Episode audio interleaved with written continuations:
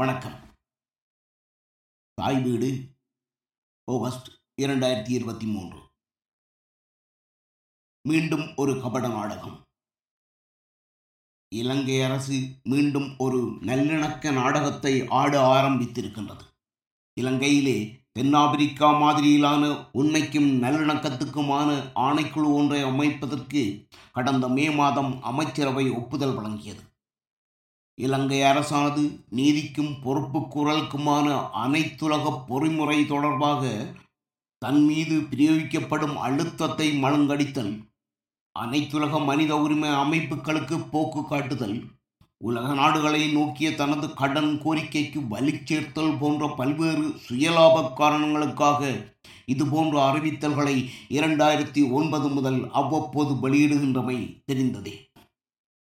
கனடிய அரசு இவ்வாண்டு மே மாதத்தை தமிழ் இனப்படுகொலை நினைவு மாதமாக அங்கீகரித்ததன் பின்னதாகவும் நாட்டின் பல பகுதிகளிலும் மனித புதைகுழிகள் கண்டுபிடிக்கப்பட்டு உலகின் கவனம் பெற்று வரும் நிலையிலும் ஜெனீவாவிலே ஐக்கிய நாடுகள் மனித உரிமைகள் அவையின் 53வது அமர்விலே இலங்கை நிலவரம் தொடர்பான வாய்மூல அறிக்கை வெளியிடுவதற்கு முன்னதாகவும் இலங்கை அரசு மீண்டும் ஒருமுறை நல்லிணக்க வேடம் பூண்டதில் வியப்பேதுமில்லை.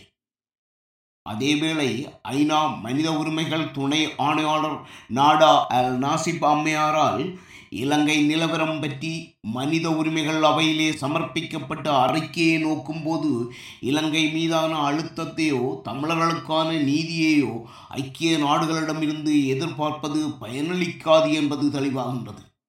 நல்லிணக்கம், பொறுப்புக்கூறல், அனைவருக்குமான மனித உரிமைகள் ஆகிய விடயங்களிலே முன்னேற்றமடைய இலங்கை அரசுக்கும் அதன் மக்களுக்கும் ஆதரவு வழங்க தமது அலுவலகம் தயாராக இருப்பதாக அவர் தனது அறிக்கையை முடித்திருக்கிறார்.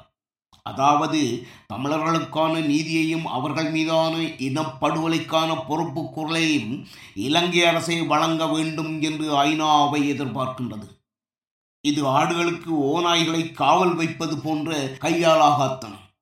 இறுதிப் போரின் போதும் அதன் பின்னரும் ஐநா அவையின் செயற்பாடுகள் அனைத்துமே இவ்வகையாகத்தான் இருந்திருக்கின்றன. அதற்கு காரணம் அதன் அங்கத்துவ நாடுகளின் அக்கறையின்மே. செம்மணி முதல் முல்லைத்தீவு வரை தமிழர் பகுதிகளில் இதுவரை கண்டுபிடிக்கப்பட்ட புதைகுழிகளையும் இதுவரை கண்டுபிடிக்கப்படாத புதைகுழிகளையும் தோண்டியவர்கள் இலங்கை அரசு தரப்பினரே. தமிழர் பகுதியில் காணாமலாக்கப்பட்டவர்களுக்கும் அவர்களே பொறுப்பு.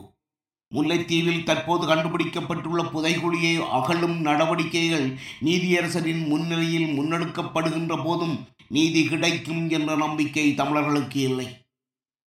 அகழும் நடவடிக்கைகள் முறையாக முன்னெடுக்கப்படவில்லை என்ற ஐயத்தை தமிழ் நாடாளுமன்ற உறுப்பினர்கள் வெளியிட்டுள்ளதும் புதைகுழி தொடர்பாக அனைத்துலக விசாரணை நடத்தப்பட வேண்டும் என்ற கோரிக்கையை முன்வைத்து வடக்கிலும் கிழக்கிலும் தமிழ் மக்கள் போராட்டத்தில் குதித்திருப்பதும் இந்த நம்பிக்கை இனத்தையே அடிகோடிட்டு காட்டுகின்றது. தமிழர் பகுதிகளில் மட்டுமல்லாது 1980களின் பிற்பகுதியில் இடம்பெற்ற மக்கள் விடுதலை முன்னணியின் 2வது ஆயுத புரட்சியும் பெரும்பாலும் சிங்கள பகுதியில் தோண்டப்பட்ட மனித புதைகுழியிலேயே புதைக்கப்பட்டது.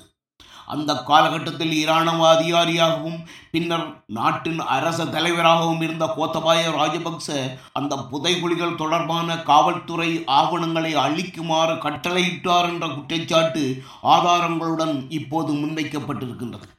இதே கோத்தபாய ராஜபக்ச தான் தமிழின படுகொலை உச்சம் பெற்றிருந்த வேளையில் இராணுவத்தை வழிநடத்தியவர். தமிழ் பகுதிகளில் உள்ள புதைகுழிகளில் இருந்து மட்டுமல்லாது சிங்கள பகுதிகளில் இதுவரை கண்டுபிடிக்கப்பட்ட புதைகுழிகளில் இருந்து எடுக்கப்பட்ட உடலங்கள் கூட அடையாளம் காணப்படவோ குடும்பத்தவரிடம் ஒப்படைக்கப்படவோ இல்லை. அதுபோலவே தமிழர் பகுதியில் இருந்து மட்டுமல்லாது சிங்களவர் மத்தியில் இருந்தும் கூட காணாமல் ஆக்கப்பட்டவர்கள் ஒருவர் பற்றியேனும் முறையான நீதி விசாரணை நிகழவில்லை. இந்நிலையில் இந்த கொடுஞ்செயல்களுக்கு காரணமானவர்களை இலங்கை அரசே அடையாளம் கண்டு தண்டனை வழங்க வேண்டும் என்று எப்படி எதிர்பார்ப்பது? சிங்கள மக்களுக்கே எட்டாக்கனியாக உள்ள நீதி தமிழ் மக்களுக்கு கிடைக்கவே கிடைக்காது என்பது சுதந்திர இலங்கையின் 75 ஆண்டுகால வரலாறு எமக்கு உணர்த்தும் பாடம். எனவே தொடர்ந்தும் அனைத்துலக தலையீட்டுக்கும் அனைத்துலக விசாரணைகளுக்கும் கோரிக்கை வைத்து குரல் எழுப்புவதே நாம் செய்ய வேண்டியது. இலங்கை அரச இயந்திரத்தின் பல்வேறு அச்சுறுத்தல்களுக்கு மத்தியிலும் புலத்தில் உள்ள தமிழ் மக்கள் தமது குரலை உயர்த்துகின்றார்கள், போராட்டங்களை முன்னெடுக்கின்றார்கள். அவர்களின் குரலுக்கு ஆதரவாக புலம்பெயர்ந்து வாழும் தமிழர்களும் ஒருமித்து குரல் எழுப்ப வேண்டியது காலத்தின் கட்டாயம். ஐக்கிய நாடுகளை அசைக்க வைக்க அதன் அங்கத்துவ நாடுகளால் முடியும். அங்கத்துவ நாடுகளை அசைக்க வைக்க அவற்றில் வாழும் தமிழ் மக்களால் முடியும். நன்றி.